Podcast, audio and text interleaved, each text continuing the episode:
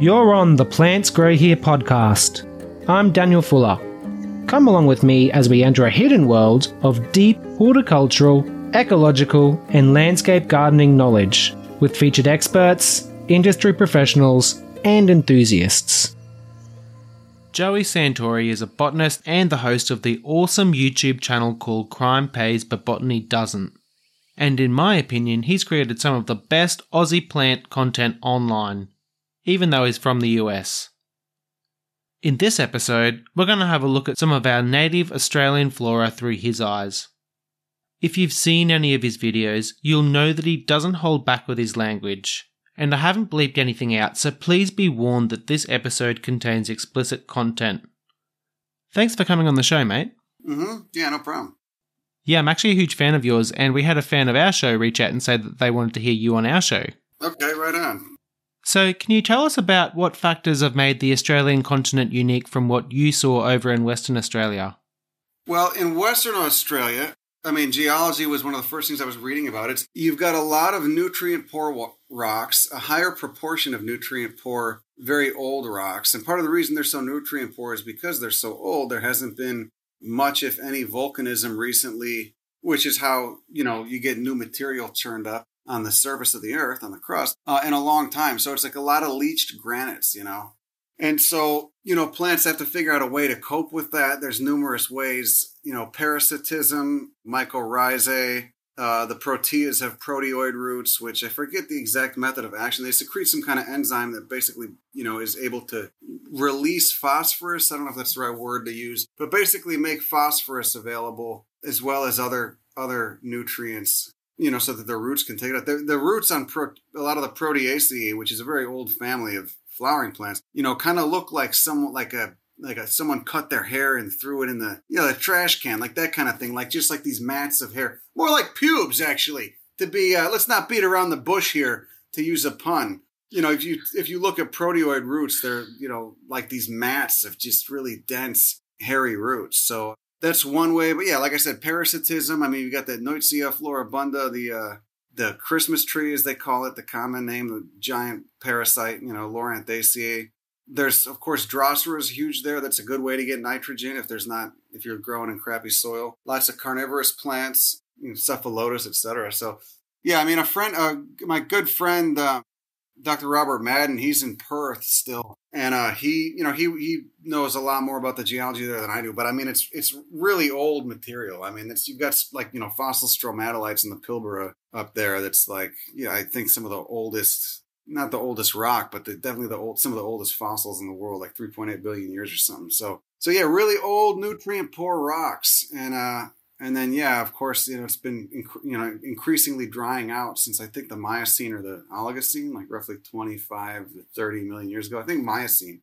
So yeah, so those are just a few parasitism, proteoid roots, mycorrhizae, uh, carnivory. Those are a few of the ways that plants in Australia deal with that nutrient poor soil. If you go to the east, I don't. I think it's a little bit different, especially when you have summer rain. But you know, in the west is where I spend most of the time. And I, when I went there, I thought I was going to be able to get up to the Pilbara and you see all this other cool stuff. I mean, I was so overwhelmed for two or three weeks just staying in in a relatively small. I mean, there was just so much to see, you know. So. So is part of the reason why they're nutrient poor because they're really old rocks and they're broken down a really long time ago. A lot of plants and animals have already used up those nutrients and they're sort of moved on. Or it's just been leached through weathering processes, yeah. And, and there's there hasn't been any volcanism. Like I said, there hasn't been any any upkick of I mean, that's volcanism's how you get, you know, volcanic soil is generally very rich, especially when it's had a, a couple million years to weather. And that there hasn't been any volcanics, any volcanism in Western Australia in a long time. I mean, you get volcanism either through subduction zones or through hotspot volcanism, and there's no subduction zones around the western edge of the Australian continent. And there's certainly no hotspot volcanism. So, you know, it's, it's, yeah, makes for a lousy situation. It's just all that weathered granite. You know, you get these big granite plutons. You'll see them in the eucalyptus forest. You know, it'll be dense woodland. Then you just get this giant football field sized boulder of granite. And the plant life growing on the granite is completely different from anything else growing in the eucalypt forest. It's really cool. I mean, so you get kind of like a little micro habitat with more, with a different kind of diversity uh, than you get in that eucalypt woodland. So I guess we've had fire more recently in Australia. How long has fire been a, a force that's impacted Australian wildlife?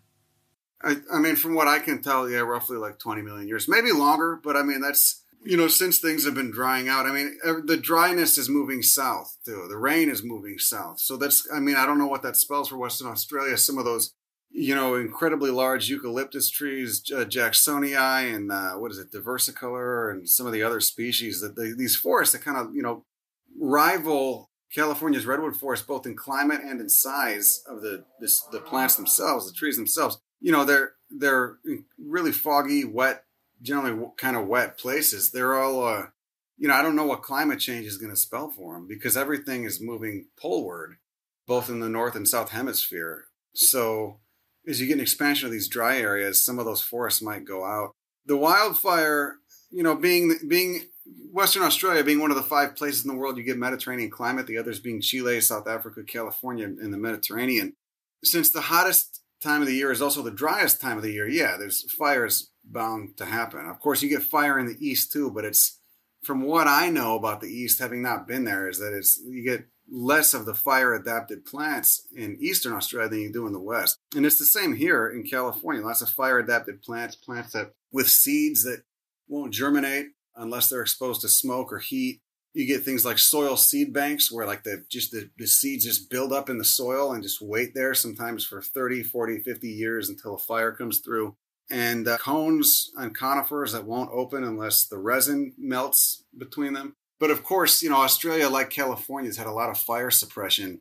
And, you know, it's only been recently, the last few decades, that people have kind of realized that that was a bad thing to do, to, to that fire is part of this landscape and it's going to happen whether you like it or not when you don't have any summer rain. And so do you want these low burning prescribed burns or do you want to wait, you know, 60 years until you get that one drought period and that really harsh hot spell, and you know then you get a massive inferno that totally annihilates the forest, makes uh, seedling germination nearly impossible, and uh, and kills a lot of people. So. And it's the same in South Africa. A lot of the plants there need a smoke treatment. I mean, they even sell it for plant propagators. These these kind of like liquid smoke. It's like a batch of chemicals that you have to treat the seed with. I was surprised in, in in Australia to see. I mean, there's a, you guys have that podocarp. It's podocarpus. I'm probably going to mangle the species name, but it doesn't matter. It's Latin. Podocarpus drouynianus or whatever. How do how the fuck you spell it? D R O U.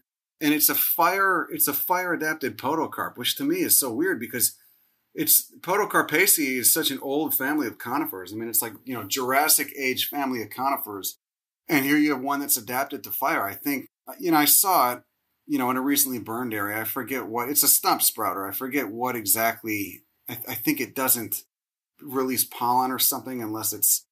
It's been two years since I've been there, but it doesn't release pollen or something unless it's you know gets a fire. I mean, and, that's one of you know a few hundred species that are that respond to fire. So, and it makes sense. I mean, fire releases a lot of nutrients, makes a lot of nutrients available to plants, and it also releases, or it, you know, it, it creates a lot of uh, a lack of competition. So it creates like a blank slate for for new plants to grow on. It's fucking great. I mean, it's you know here you go to like some of the prairies in the central states like Illinois or Kansas and Oklahoma, Missouri. I mean, those those are all those all have fire dependent flora too. I mean, they get summer rain, but certainly like in the fall and stuff, a lot of the indigenous people would burn the prairies. You know, if anything, to get rid of ticks and create better hunting grounds. You know, so animals couldn't hide. So yeah, I mean, it's and this is something that people, at least Europeans, are still people of European descent are just are still learning. You know, in terms of managing managing land. So.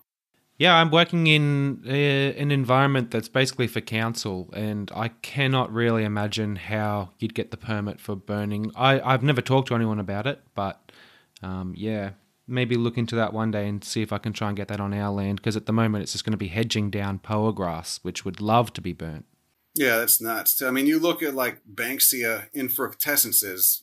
Some people call them cones, but that, I guess that's not really the right word for it. And that you know, those little mouths, a lot of them don't open unless. I mean, fuck, man, it was crazy. I saw, you know, especially the Banksias. What a cool genus. I mean, and you see these these Banksias with this bark that just is fucking waiting to be burned. It's just, you know, just it's like this thick, corky bark. You look at like the some of the Melaleucas and the other, you know, Myrtaceae uh, members, and they've got this really papery, thick bark that just these things are just have evolved. They've been through such selective pressure with fire. I mean, 20 million years of fire being a part of that landscape, and it's readily evident in the flora there. They got mushrooms too that only come up after fire too. They, I didn't, I mean, which makes sense. I, you know, but I mean, to me, it's still kind of because I'm not much of a mushroom guy. I like them, but I just don't pay attention to them that much. But yeah, it's yeah, they're cool, man. There's all the fire dependent flora. There's probably more there than there are in California, which makes sense because Australia has been drier and hotter for longer, from what I know. So fire's probably been around a few more million years in Australia, giving the plants a little bit more time to evolve with it. So, mm, there you go. So, what characteristics tend to be missing from the plants that you saw, as opposed to like what you'd see in Europe or maybe even America? I mean, not not much. I mean, the the proteaceae are, uh, you know, you can generally tell them even if they're not in flower because they've got a, a specific the foliage is always normally kind of hard and, and leathery and you know in some cases feels like plastic. And, and the venation is not too complex. You can generally tell the proteaceae even if they're not in flower and we don't have many plants like that out in california you know at least not flowering plants that have that kind of weird morphology and very woody but also have this kind of like primitive quote primitive venation in the the leaves and kind of you know sclerophyllous or or feels like hard plastic sometimes.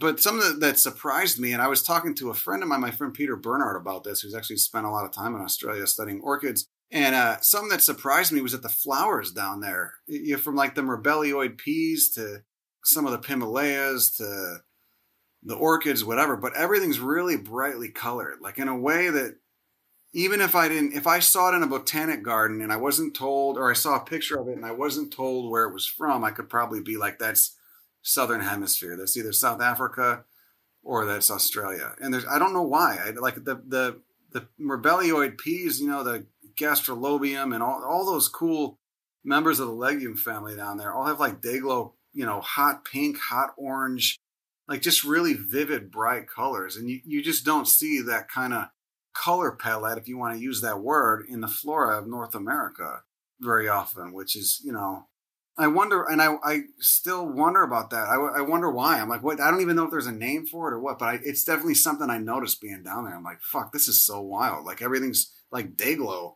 color, the flowers on these too. I, I, when I saw Australian legumes, I was blown away. I mean, I was so, they're so cool. They're so you know, vividly colored. They're so different. It's just, I mean, they look like something that, you know, split off evolutionarily from the northern hemisphere peas 50 million years ago and then never grew with them again, you know? So, yeah, I don't know. Yeah, it, cool stuff. The, the Mirbelioid peas were probably one of my favorite things that that I saw down there that I just I wasn't expecting. I mean, I like the orchids too. I like the cephalotus.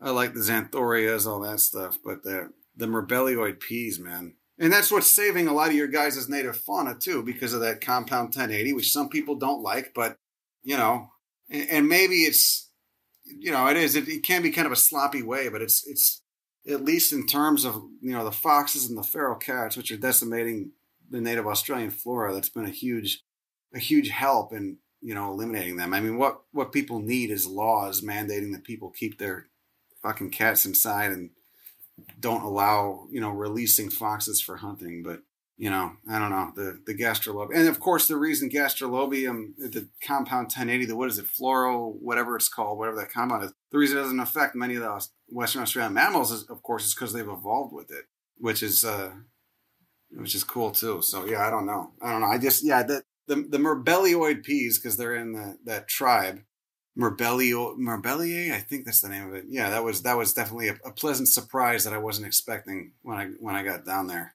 So they're toxic then, to and they have an effect on. I didn't just quite understand the tenacin. Did you yeah, say? Yeah. So so 1080. You know, if you go in the forests of, of Western Australia, maybe Eastern Australia too, you see these signs that say "Don't let your pets run around loose" because there's these poison sausages that they airdrop in the forest there, uh-huh. because there's no there's not many native carnivores, you know, and uh, mm-hmm. and so people, you know, letting their cats run loose, which is a fucking horrible thing to do. I mean, yeah. for the cats' sake and for for the animals they kill, I mean, same thing with dogs, but you know, a lot of countries don't don't allow people doing that anyway. I mean, dogs can really mess things up too, but but cats especially since they can climb trees and climb fences and whatever. And so, you know, I think cats are like one of the leading causes of bird deaths in the world, probably before buildings, even building collisions. And so, one of the, I'm not sure the history of 1080 or how it came about, but it was found out that this, you know, it's known that the genus Gastrolobium has been poisonous for a long time. Ranchers would let their sheep eat it and they'd all die. You poisonous to mammals, at least. And so, then the, the, compound in 1080 was synthesized and then put into these sausages. And it was realized that, that gastrolobium and, and the you know if native mammals in Australia ate this stuff, it didn't really affect them that much, you know, because they've evolved with it. So, so this has probably been around in, in Australian plants for a long time. It probably evolved as a defense against herbivory, or in gastrolobium specifically. But you know, quite a few of those those legumes are, are really toxic. You know, the, the poison peas. So yeah, they would just airdrop. And I saw those signs everywhere. You know, it was like just you know, don't let your dog run, you know, just keep an eye on your pets basically. And so, you know, and I know with foxes, it's been a huge thing. The cats have been a little bit more selective about eating it, but it's definitely helped, you know? So I think really the, the answer to most of that is going to probably be some sort of like genetic thing where they create, you know, they, they, they genetically modify cats so that they only release, they only produce male offspring and then just flood the country with those. And it's, it's, you know, they're still going to be killing stuff, but eventually the idea being there's not going to be any you know any any female offspring and eventually they'll just die out you know? But you've also got to have laws that make it illegal to let your pets roam so i don't know. But yeah i mean it's it's tragic. I mean like the numbat a really cool australian marsupial you know is on the verge of extinction primarily from from cats you know, I think they got most of the foxes that were out there, but you know, it's just another it's just another example of you know when you introduce a species, whether it's plant or animal, to a new continent that it has in an ecosystem it hasn't evolved with, and there's no checks and balances for it. They run, they can sometimes, oftentimes, run loose and cause just ecological destruction and sometimes collapse and some a lot of times species extinction. So you know, but anyway, yeah, the the Myrbeloid peas are, are sick. I love those things. So and the flowers are beautiful. So yeah, so they're poisonous, and that goes against what we often hear about the Fabaceae family. Because yeah, we're often told that yeah, they're one of the safer families to eat, but there are exceptions no, to those no, they're not. right, they are okay. not. No, yeah. they're one of the. I mean, it just depends. It's like Apiaceae, the carrot family. There's a lot of stuff in there that's fine to eat. Yeah. There's a lot of deadly poisonous stuff in there too that you don't want to. And that's what I kind of tell people. There are some families like the cactus family, generally fine. You know, I mean, mescaline is an alkaloid produced by peyote and stuff. It doesn't won't kill you, but it's definitely created as an herbivory defense. But like the fruits of all all cacti have edible fruits. Some aren't really palatable, but they're not poisonous. But but Fabaceae, there's a lot of there's actually a lot of toxic members. You know, erythrina is another is another one. There's there's quite a few members that produce really, you know, deadly compounds in the in that family. So yeah, there's like a little clover look-alike that I hear sort of does a bit of damage to horses and stuff that have a go at it. Is it native or is it a? Ah, uh, no, it's an it's a worldwide one, I believe. Yeah, it's a weed. Can't remember what it's called though. I'm not very good with plant names.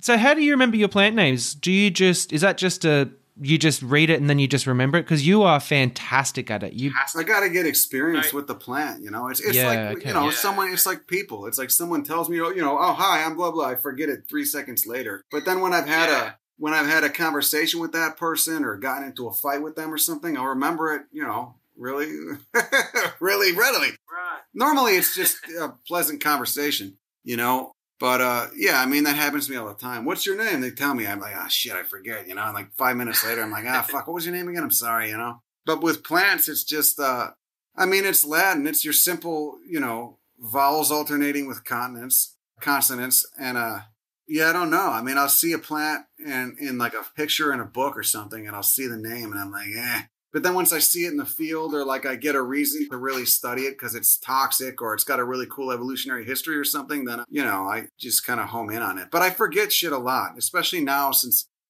I mean, I've, Christ, I've, I hit like 6,000 observations on INAT, which is nothing compared to some people I know, but for me, it's still a lot. Like 6,000 observations on INAT a few weeks ago, and I'm like you know, it just it gets hard. iNaturalist is a big help, you know, because I've traveled so much, so I can you know look up what was that name of that plant. I always remember what family it's in. It's the first thing I always ask whatever plant I'm looking at because that gives me context. That'll tell me what else it's related to, what chemicals it might produce, where it might be adapted to growing. Like certain families have a lot of members in deserts, certain families have a lot of members in bogs and marshes. And so that gives me context. So I'll remember families all the time with the plant. I'll be like, oh, yeah, it was in this family. But like, you know, genera, I'll sometimes forget. And so then I'll just go to iNaturalist and type in the family, type in where I saw it, and then hit, you know, view my observations only. It'll give me a list. So I use iNaturalist kind of like my own like journal, you know, of uh, species I've seen. And it's an amazing tool for that.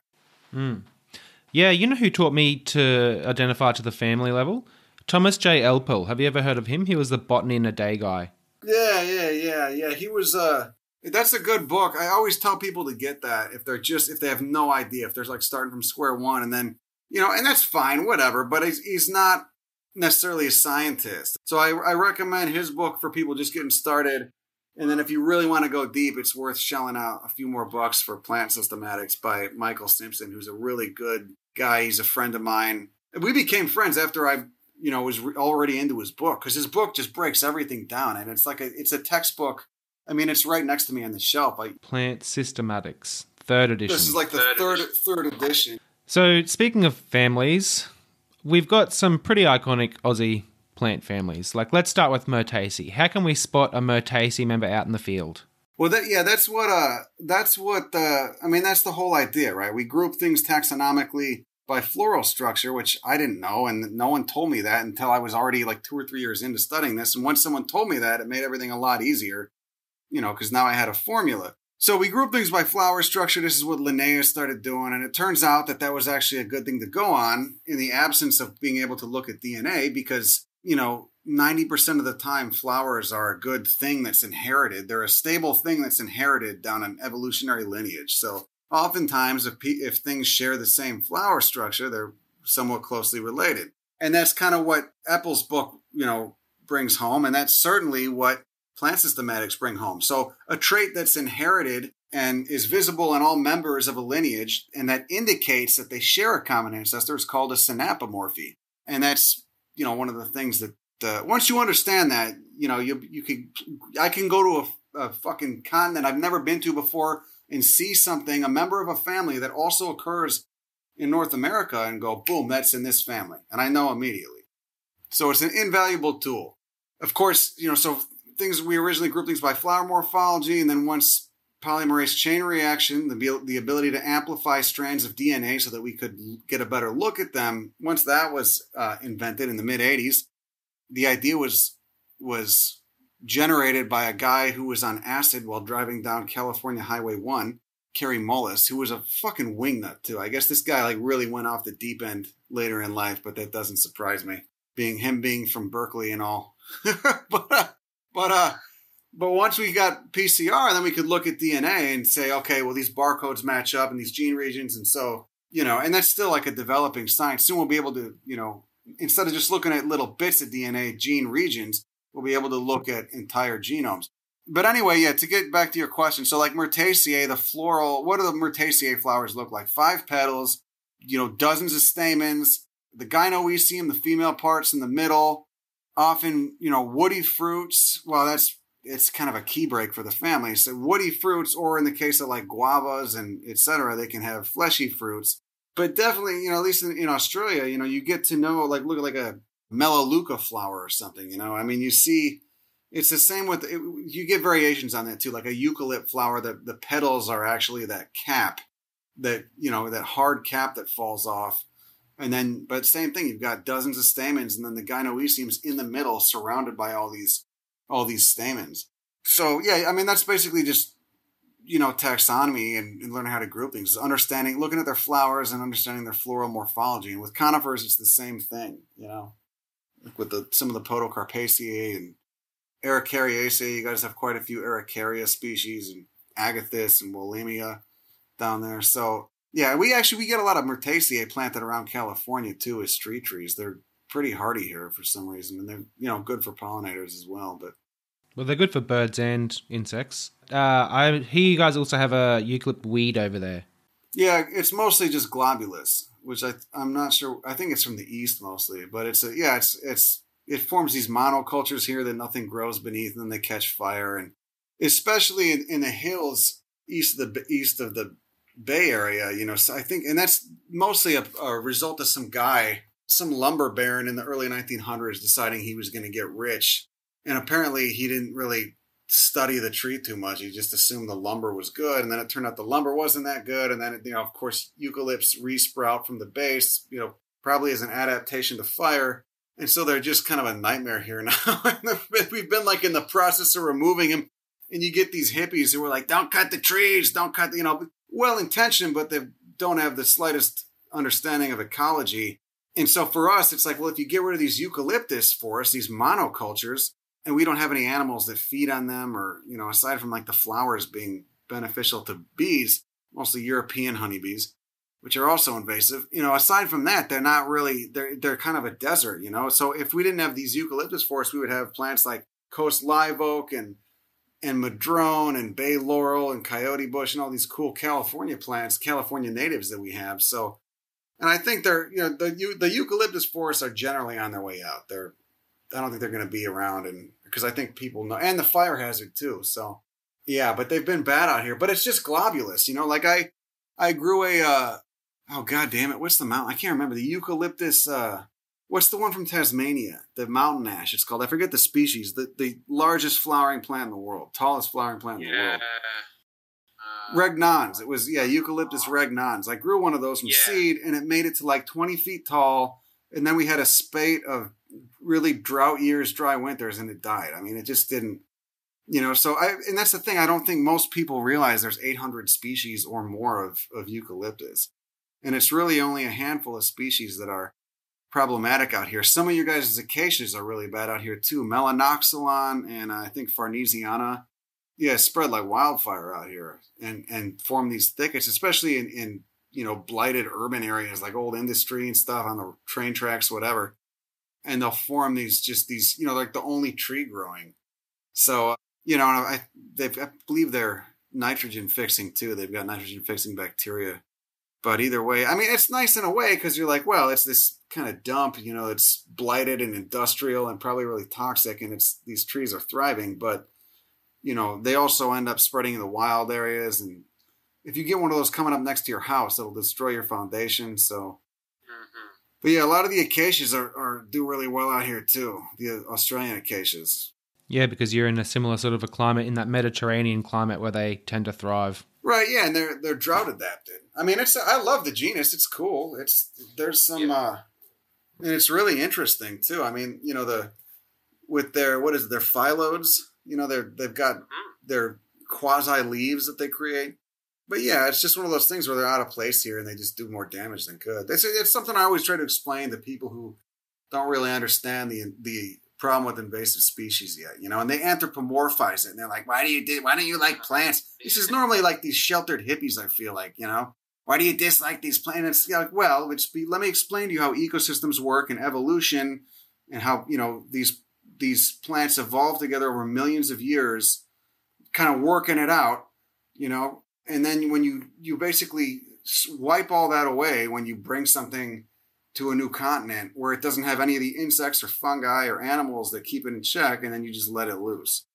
And it becomes a problem. Then you actually start seeing a reduction in diversity. So it's again it's just this short-sighted it's it's depressing for me to see people thinking like this because it's just this really short-sighted myopic unwilling to admit that you don't know viewpoint you know, like if you didn't know something and someone was giving you some like a heads up, wouldn't you want to be like, oh, really? Like, I kind of want to read mm-hmm. more about that. Instead, people, you get this ego to defend and you just, or this vision of the world that you want to cling to and you just, nah, I want, I won't, I'm not willing to risk that at all. You know, you must be wrong. Get out of here, you know. So, and that's kind of the, yeah, I mean, it's the age, not just with plants, but, but of like culture in general that we're living in. That's why it's like, I just, I've kind of become a nihilist because I'm like, well, it's, you know, there's really no talking to some people there's no convincing them. You just got to let it go and just kind of watch the general decline and and uh and try to just you know remember no one gets out of this alive. So take yeah. it easy, you know. Something I heard once was enlightenment is for the individual, not for the masses. I mean, yeah, the people, a lot of people, I mean, we're the, the way the human species works, oh, it does all the most horrible shit in in in a herd, in a group. You know, the individual is kind of where the the gems are. You know, people who don't pay attention to all that, they just do their own thing. They find a way to make it work for them, but also without really being concerned what the herd will think or looking for without looking for validation from the herd, etc. You know, but while still having like a general sense of like collectivism, you know. So uh yeah, I don't know. I don't know. It's a it's a weird age, man. It's a weird age and it's I don't see it getting any better. Yeah. No, I know what you mean. I, I feel that. So let's get back onto plants then, something we can sort of feel a bit better about. But we've got grass trees in Australia, and that's an example of convergent evolution. Can you explain what's going on there?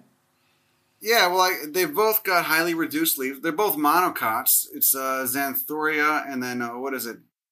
What's the other one? Uh, Kingia. Yeah. And uh, so you got two different families, Xanthorrhoeaceae and Dasypoganaceae, and they're both responding. I mean, I, the the small leaves. It's both are a response to fire, adaptation to fire, and adaptation to drought, and adaptation to herbivory to an extent too, because not many things want to munch on those spiny, really thin, plasticky needles.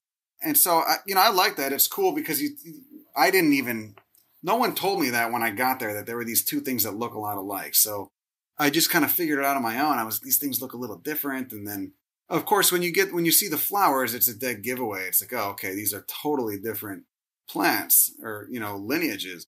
But, uh, you know, it's the same thing with, uh, with cacti and euphorbias, you know, the, some of the South African euphorbias, and then of course the neotropical cacti. I mean, both both respond to growing in a, a drought-stricken, hot environment where you know anything that's large or medium size is going to be the first thing on the menu for vertebrates that want to eat it. And so, but also in an area where it's so hot that you know you've got to figure out a way around. You got to figure out how to take in carbon dioxide through your pores without letting out too much water. And so they've both done a pretty good job of figuring that out. They're both leafless for the most part. They're both stem photosynthesizers. They both, in the case of euphorbia, they produce a lot of nasty chemicals and latex and that toxic sap.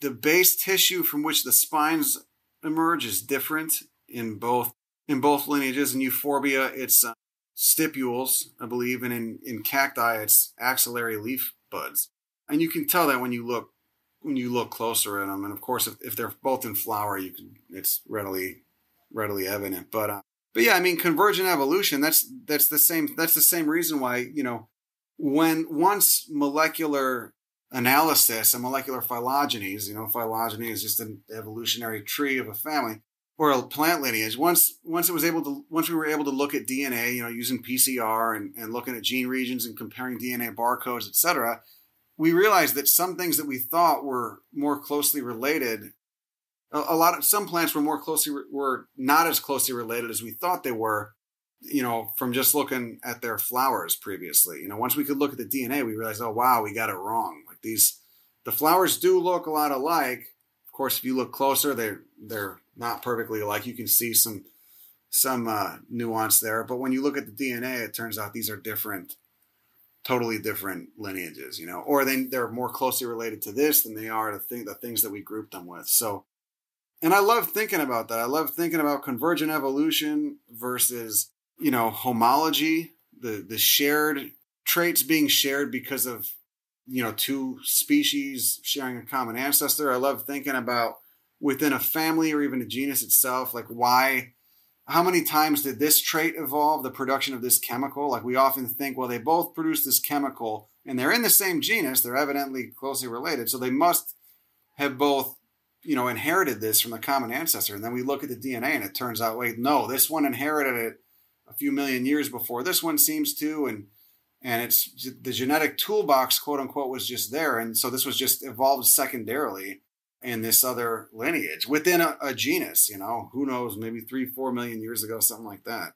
And, and that stuff's really cool to think about, you know, because how does that happen? How does it, it's all just about evolution and selective pressure and, and then, you know, vast amounts of time and, and the right conditions for these things to occur. So you know, I like that we get a genus out here called uh, Streptanthus, which is uh, really common on a very toxic soil and rock type that we get out in California called serpentine. It's an ultramafic rock. It's generally almost always associated with subduction zones.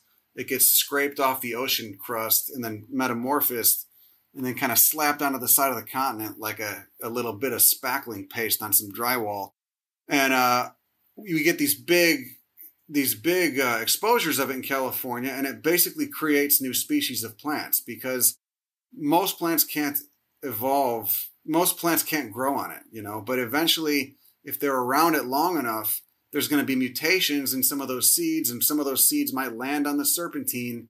And it turns out that this one offspring has a mutation that allows it to tolerate this harsh chemistry, the excess nickel, the lack of calcium, etc. And so it's able to grow on serpentine. And not only is it now able to grow on serpentine, but it doesn't have to compete with anything because nothing else can grow there. So now it just reproduces and reproduces. And that allele, that variation of a gene that allows it to grow on serpentine, then gets amplified by being successful in that environment. So and, and, lots of soil types do that. I mean, limestone can be present its own obstacles to plants. Gypsum, especially, creates its own obstacles to plants. You get gypsum in deserts. You're not going to get gypsum in areas where it rains a lot because it is too water soluble. It'll just wash away eventually. But anyway, so we get this genus called Streptanthus. It's in the mustard family Brassicaceae. And, and there's a lot of Streptanthus. They speciate readily. There's there's like 20 or 25 species in California and like half of them grow on serpentine. They're endemic to serpentine. They don't grow anywhere else. And so it was assumed, you know, previously that all these all these species in the genus Streptanthus must have shared a direct common ancestor. They all inherited the serpentine tolerance from this common ancestor. And when it was looked, when people took a closer look at the morphology, it was figured out that they didn't. They these were five separate evolutionary events that occurred. So this this lineage you know, different populations just on their own evolved tolerance to serpentine, which is a really toxic rock. It's got a lot of heavy metals in it and it's really low in nutrients. Whenever you're on these serpentine, and it's also like blue, like you'll, it's blue. It's a really cool landscape out here. You'll see, you'll see it, and I, I saw it in New Caledonia too, which is a little bit more closer to where you guys are. You know, just off the off the east east coast of Australia, right there, 500 miles off the east coast, but whatever. A lot of serpentine there too and so it's it's a cool landscape. The stuff that grows on serpentine, even the trees, like they're all spindly and branchless, and they they look just nutrient poor and stressed. You know, like some something that's been in a pot too long. And so, but these these species in this in the brassica family and the mustard family do do great. So when I when I learned that, I mean, I, that kind of blew me away. I was like, God, it changes, it challenges all of our assumptions. You know, like nothing is necessarily that easy in evolution. Sometimes it is, but sometimes what you assumed is totally off off base and I think what you said there about the genetic toolbox makes a lot of sense. You know, like me and my brother might have some of the same tools that we've inherited from our father, but that doesn't necessarily mean that we're both going to open them at the same time. Genetic, yeah, genetic potential and predisposition is a, is a better way to think of it. Like you've already got the toolbox there you know you, so you've got the tools at your disposal for this stuff to evolve. Doesn't mean it's necessarily going to but it might. Mm. so it's like dinosaurs all had feathers at one point but not all of them turned into birds sort of thing. No it's different. That's a different thing. No anyway. no yeah because not, not, all dinosaurs had feathers. No it, you know, it's just like uh, certain plant families have just have, have, for whatever it is they've got uh, my friend tom givnish at uw madison studies this a lot, but you know, certain plant families just will they'll have a, a genetic disposition towards evolving certain uh, chemistry, especially. You know, I mean, at least in the terms of in the way that that that organisms, that plants synthesize chemicals, and this is gets pretty heady and deep. But you know, they'll it'll it's only an it's an easier switch for some families to you know switch their coding so that now they're producing this one chemical than it is for other families. You know, so evidently in the mustard family, it's easier, you know, it takes maybe less mutations for this certain thing to occur than it than it does in the, the composite family, the Asteraceae family, you know? So it's so those mutations are more likely to occur in the mustard family to tolerate shitty soil, lousy soil, and serpentine, etc. And that's why I mean it makes sense too. You look at like a lot of weeds are mustards, you know a lot of weeds growing in, in barren lots or old industrial sites or places where the concrete, you know, it's been abandoned for 20 years and the concrete's all broken up. There's some cracks. And so there's a, there's a lot of weedy mustards. There's a lot of weedy Asteraceae too, you know, so both of those, yeah, they just, Asteraceae especially, it's got, I mean, genetically, I wonder about it. They're, they're so plastic. They've got so much at their disposal, at least in terms of evolution. And, and that's probably why they're so they're so species rich all over the world. I mean, like 25,000 species in that family. And uh, why they're so ecologically successful, too. And why so many of them are weeds as well. Yeah, absolutely. So we've got these communities of plants and animals and fungi and all the rest, bacteria, etc., all growing in these ecosystems that stabilize over vast periods of time. And then we have something happen like Europeans arrive in Australia and start farming cane for sugar up in the tropics. Then we get a cane beetle that comes and attacks them, and we don't have a natural predator for that pest. So we bring in a cane toad into the environment to eat that cane beetle. Unfortunately, the cane toad doesn't climb the stalks and doesn't actually eat the cane beetle. So now Australia has a huge problem with cane toads, which just never went away, and there's nothing that we've done in the past that successfully eradicated them. So, what do you think are the chances of something like a cane toad becoming naturalized and beneficial to the native ecology? What would have to happen for that to occur?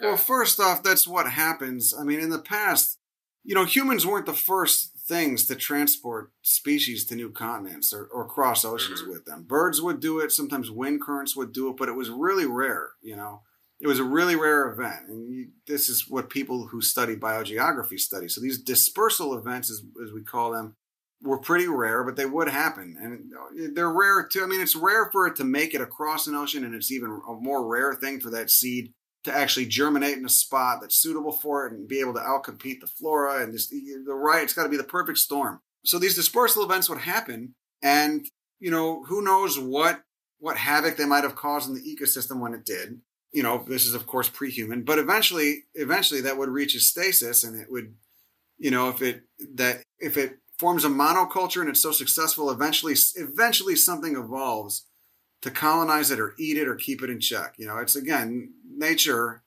whatever that word means, doesn't you know it, it needs a balance. It always does. It's always going to reach a stasis might take a million years, you know, but and it might species might go extinct in the in the meantime, but eventually it'll reach a stasis.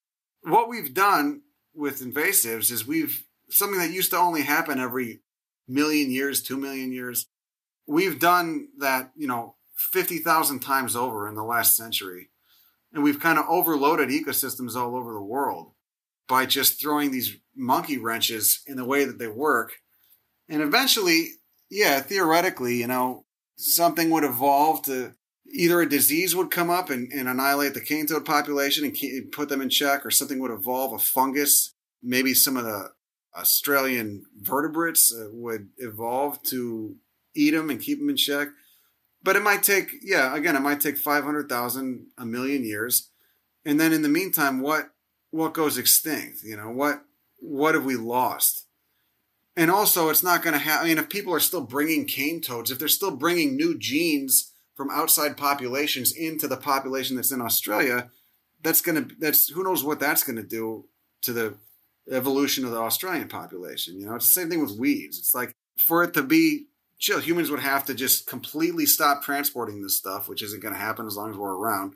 And then, yeah, eventually, eventually they would become naturalized and it'd be all good. I guess, so to speak, after however many extinctions or whatever. But but yeah, I mean that's the way that's the way it works, and that's what we've seen with with other uh, plants. You know, I mean that's the thing with we have molecular clocks too. So you what that is, and it's a kind of a hard thing to wrap your head around at, at first, but you can calibrate based on mutation rates by looking at a plant's genome when it diverged from another closely related species or population even and and how back like we can tell that like marijuana and hops diverged sometime around 10 million years ago by comparing their genomes you know and by holding it up to data and running this through a program and looking at those little series of atcs and g's and in both and can you know seeing how much they differ And of course, it's kind of taken a lot into account. You know, you have to assume that the mutation rate's stable, in which a lot of cases it is. Sometimes it's not. I don't know.